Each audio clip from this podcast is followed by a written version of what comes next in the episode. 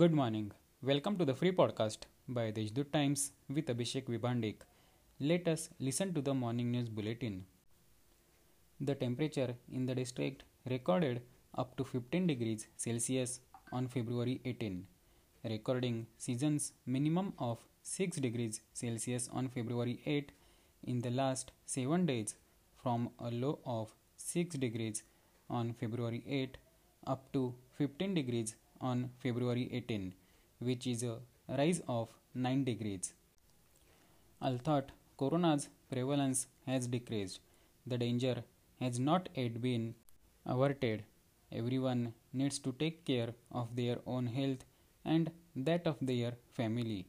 Development is for the people, and development will be achieved only by protecting the health of the citizens, thus expressed District Guardian Minister Chagan Bhujbal. The Nationalist Congress Party has started scrutiny of the aspiring candidates for the Nashik Municipal Corporation elections. In the first phase, aspiring candidates from CIDCO division were tested at Kuber Lawns, Old CIDCO. These are some of the main news.